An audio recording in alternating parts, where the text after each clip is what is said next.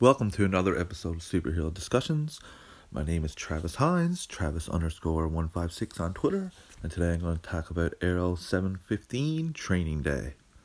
So, right off the bat, uh, we're kicked off with Arrow training, with Team Arrow training with the SCPD, and every member of Team Arrow is better than the SCD people are at their jobs. It's kind of funny.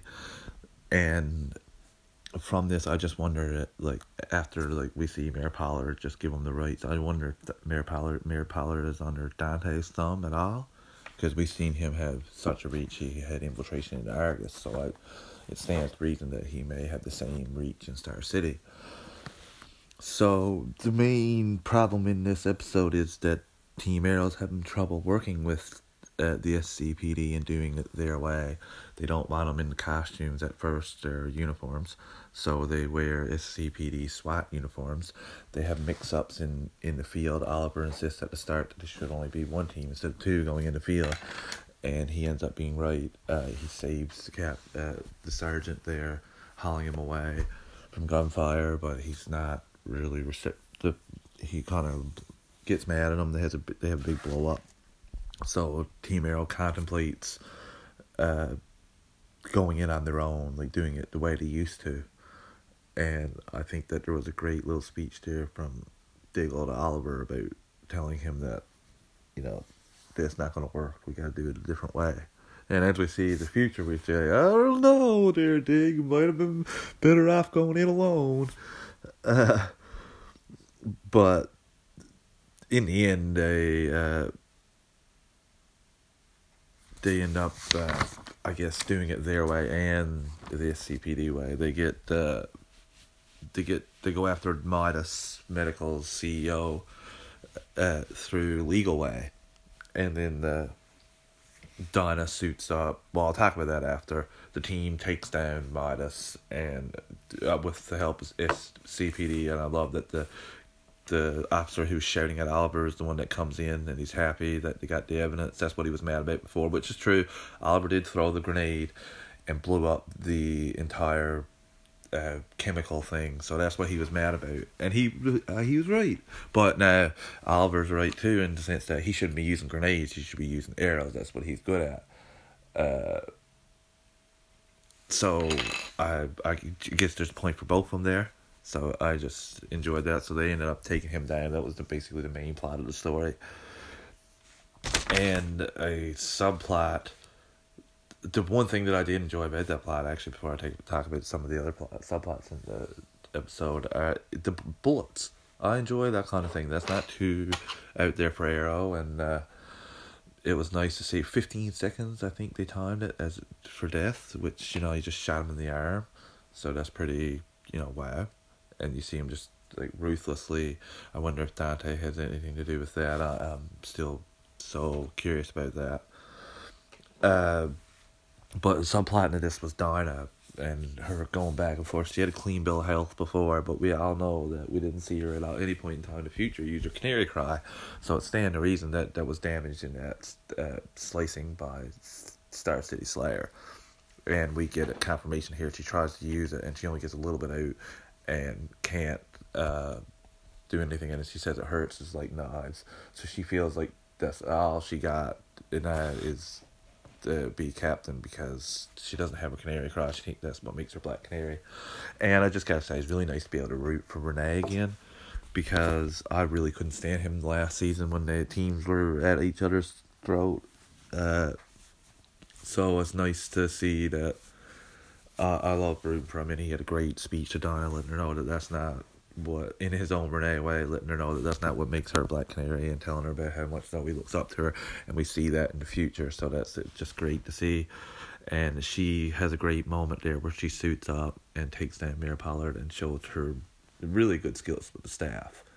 And the only complaint I have is she should have went to Star Labs and Team Flash to get a second opinion on her canary cry. Like they're all pretty solid in terms of their medical knowledge, especially Caitlin. I'm sure they could have probably helped her out and maybe at least try to heal it.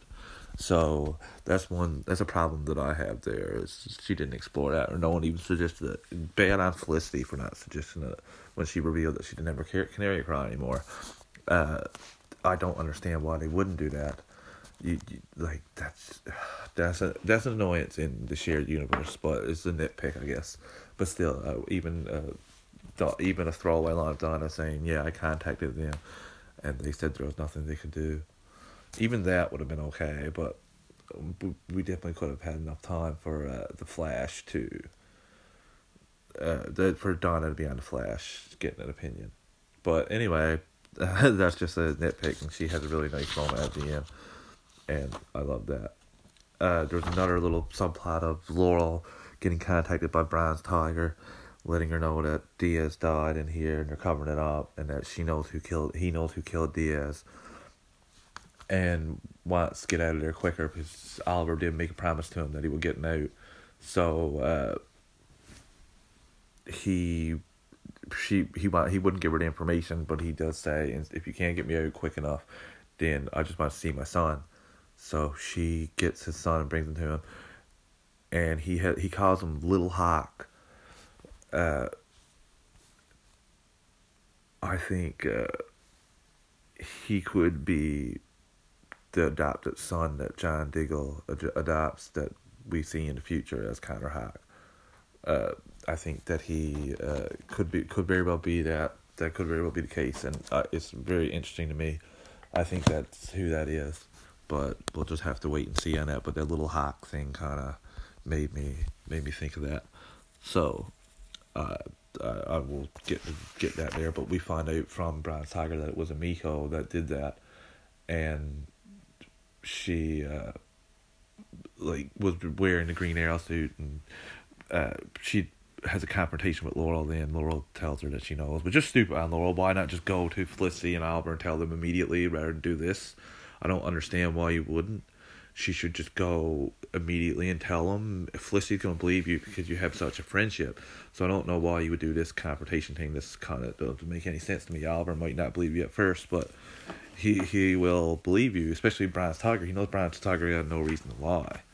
So uh, I think that, that was a bad way of going about it there, and Laurel, and she reveals to Laurel that she knows that Laurel's Black Siren. But still, uh, I just think that that's that's a big reveal there, and my that's my thoughts on who he's to be. Who's I think that Connor Hawke is his son. So, any other things I have to talk about here? I enjoyed the Mia and uh, William future scenes and little storyline, story, little plot there. Uh, I thought they have a really good chemistry and back and forth. And the message, I was really hoping the message was from Oliver, but it was from Felicity, and basically saying uh, she's sorry and then give teams give team coordinates. Uh, kind of not as heartfelt as you would think after twenty years. She says there, so I'm so curious what the reason. Uh, well, they kind of say it, kind of allude to it, but I uh, I'm so curious to see the future episode that comes up next. That that really excites me. And there was a couple good speeches, like I said, with Dig and Renee with Dinah. So those two were great. And there was a nice little original Team Arrow baby reveal. I gotta say that. And and one just one other thing before I go. Diggle mentions to Felicity, stays back and mentions to Felicity when Oliver, Renee, and Dinah go to the bar that uh, her security system he thinks is on to, she's on to something, and if Curtis was still there, he would get him to buy it, Argus to buy it. If he was still at Argus, he would get him to buy it. So, I think, like I said earlier, I'm pretty sure I mentioned this on DC TV Squadcast when I was on there for the for the episode that I was on. Uh, that I think that this security system is, that is in Felicity's house is the first, like first version of the one that Renee and them use in the Glades. So that's that's what I think uh, personally that they took it and the guy that is helping Renee in the future, that shady guy, I think that he was part of stealing that or buying it and using it for evil, Alpha Felicity. And I, I will guess we'll find out more about the future in the next episode. Uh, I look forward to it. I thought this was a fantastic episode of Arrow, and any thoughts, hit me up on Twitter, guys. Thanks. Cheers.